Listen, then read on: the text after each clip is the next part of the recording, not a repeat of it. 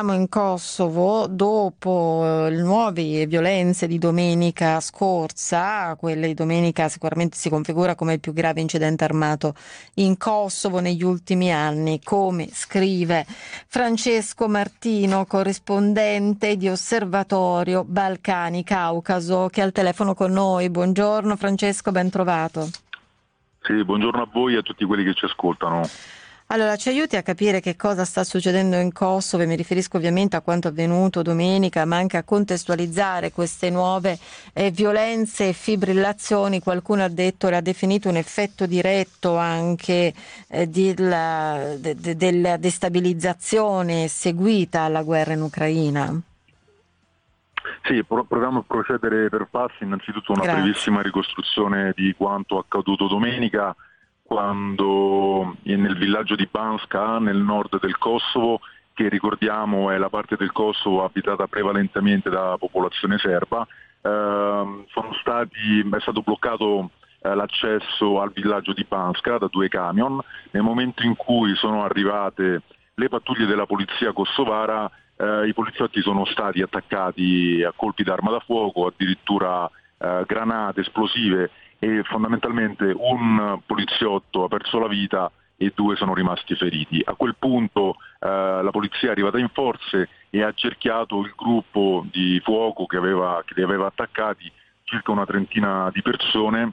Eh, è seguito un vero e proprio assedio perché eh, gli attaccanti o terroristi, come li ha definiti il governo kosovaro, si sono rinchiusi nel monastero medievale della stessa Banska e dopo varie ore Uh, l'operazione di polizia si è conclusa con la morte di quattro uh, membri del gruppo di fuoco e il ferimento di alcuni di questi uh, e l'arresto di sei. Mm. Da, diciamo, mentre le armi ancora non tacevano, già era partita nel frattempo la polemica politica Infatti. perché il governo kosovaro ha accusato direttamente la Serbia in qualche modo di uh, fomentare e supportare eh, l'azione, uh, un tentativo secondo appunto Pristina di destabilizzare uh, l'ordine costituzionale in Kosovo, la Serbia invece accusa per voce del presidente Aleksandar Vucic ha accusato il Kosovo in questi ultimi anni, ma soprattutto negli ultimi mesi, di sottoporre la popolazione serba a un vero e proprio apartheid e quindi in qualche modo pur condannando la morte eh, del poliziotto il presidente Vucic ha scaricato tutta la responsabilità sul governo kosovaro parlando appunto di una situazione insostenibile quindi giustificando in qualche modo quella che lui ha definito una reazione naturale a, a, a, questo, a questo stato di cose. Mm. In questi anni non si sono mai sopite no? le tensioni tra Kosovo e, Serbia e tra l'altro um, abbiamo visto che c'è stato questo riaggendersi, questo acuirsi in modo importante dopo le polemiche per le elezioni amministrative di maggio. Quanto sei d'accordo nel dire che questa situazione, come dire, questa maggiore fibrillazione di una situazione sicuramente sempre tesa perché mai risolta, in un certo senso ha trovato briglia sciolta proprio per quel clima ormai eh, generale di destabilizzazione dell'area seguita alla guerra in Ucraina? Cioè quanto le due cose veramente si possono in qualche modo richiamare? Allora io credo che la radice del conflitto Uh, non abbia molto a che fare con l'Ucraina, è un conflitto che appunto ha a che fare con lo status, certo. status del Kosovo e le diverse rivendicazioni al riguardo. Ricordiamo che il Kosovo ha dichiarato la sua indipendenza nel 2008, la Serbia non lo riconosce e continua a considerarlo parte del suo territorio nazionale.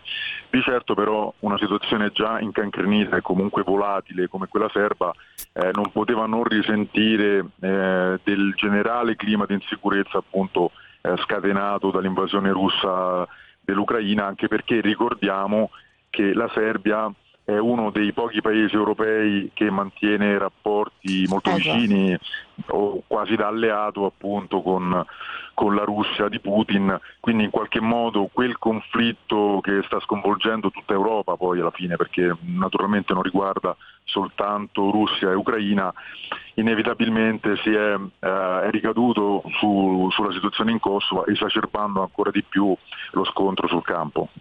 Da parte dell'Unione Europea, al di là dei tavoli dei vertici, delle dichiarazioni, ultima appunto quelle di Borrell, però non si capisce se c'è veramente a, allo studio in definizione una sorta di strategia che possa non dico essere risolutiva perché proprio come ben ci spiegavi la situazione è estremamente intricata e non di facile soluzione, però che possa quantomeno come dire, mantenere, rappresentare dei paletti e delle coordinate di azione. Cosa ne pensi? Sì, eh, sicuramente è una situazione di estrema difficoltà. C'è da dire che negli ultimi anni il conflitto kosovaro, così come i Balcani in generale, sono scesi drasticamente nella lista delle priorità mm. dell'Unione Europea e in qualche modo anche questo ha um, serie diciamo, riflessi sulla capacità dell'UE di eh, risolvere in qualche modo la questione.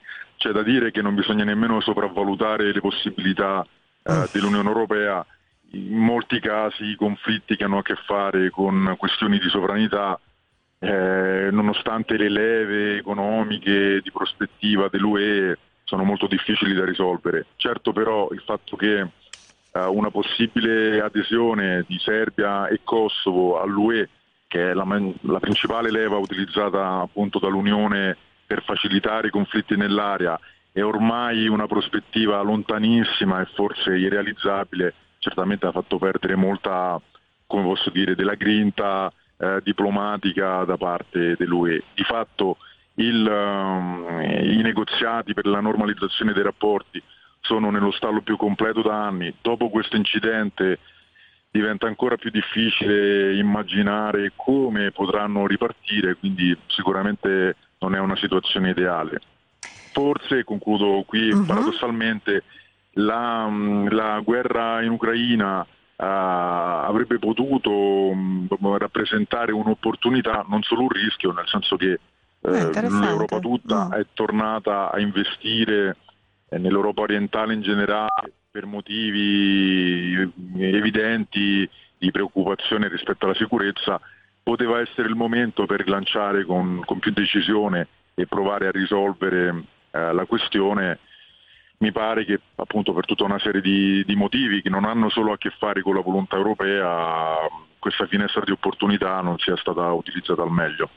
Molto molto interessante. Grazie Francesco Martino, a presto, buon lavoro. Grazie a voi. Grazie Francesco Martino, giornalista di Osservatorio Balcani Caucaso.